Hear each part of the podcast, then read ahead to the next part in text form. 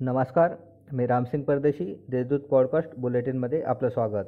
आज सोमवार सहा सप्टेंबर दोन हजार एकवीस. ऐकूयात जळगाव जिल्ह्याच्या ठळक घडामोडी.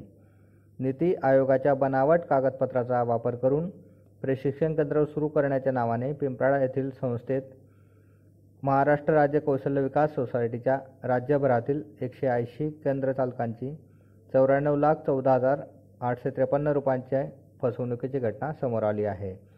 या प्रकरणी गुन्हा दाखल होऊन आर्थिक गुन्हे शाखेच्या पथकाने मुख्य सूत्रार अविनाश उर्फ अर्जुन कळमकर राहणार दैठणे गुंजाळ तालुका पारनेर जिल्हा अहमदनगर याला अटक केली आहे. शहरातील समतानगर परिसरातील दामानवाडा येथील काशीनाथ भावडू सोनार वय पंच्याहत्तर हे लसीकरणानंतर चक्कर येऊन पडल्याची घटना शनिवारी दुपारी साडे अकरा वाजेच्या सुमारास घडली होती. गणपती न हॉस्पिटल येथे उपचारांना रविवारी पहाटे दोन वाजेच्या सुमारास काशीनाथ सोनार यांचा मृत्यू झाला. वर्षानुवर्षे शेतकऱ्यांचा मित्र असलेला बळीराजाचा सण पोळा उद्यावर येऊन ठेपला आहे. पोळ्याच्या सणासाठी बैलांना सजवण्यासाठी लागणाऱ्या साज दोरखंड यासह विविध वस्तूंची खरेदी करण्यासाठी रविवारी सुट्टीच्या दिवशी देखील सकाळपासून बाजारपेठेत प्रचंड गर्दी झाली होती. त्यामुळे सकाळपासूनच बाजारपेठेत चर्चण्याचे वातावरण निर्माण झाले होते.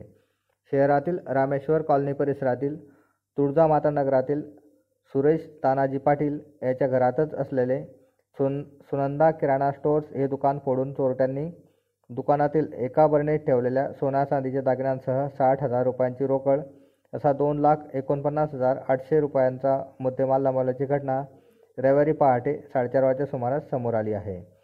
तालुक्यातील करंज येथील शेतकऱ्यांची केळी इराण इथे आज रवाना झाली असून जिल्हा परिषद सदस्य पत्रापा पाटील यांनी भेट देऊन त्या शेतकऱ्यांचे कौतुक केले आहे. तालुक्यातील करंज येथील प्रदीप शांताराम पाटील या शेतकऱ्याच्या शेतातील केळी आज इराण येथे रवाना झाली. नैसर्गिक आपत्तीने शेतकरी त्रस्त झाला असताना आता काही प्रगतीशील शेतकऱ्यांसाठी निर्यातीचा पर्याय उपलब्ध झाल्याने परिसरात आनंदाचे वातावरण आहे. या होत्या आजच्या घडामोडी याबरोबर वेळ झाली येथे थांबण्याची. भेटूया पुढील पॉडकास्ट बुलेटिन पर्सनात. तोपर्यंत संक्षिप्त बातम्या. आणि ताज्या घडामोडीसाठी देशदूत डॉट कॉम या संकेतस्थळाला भेट द्या. धन्यवाद.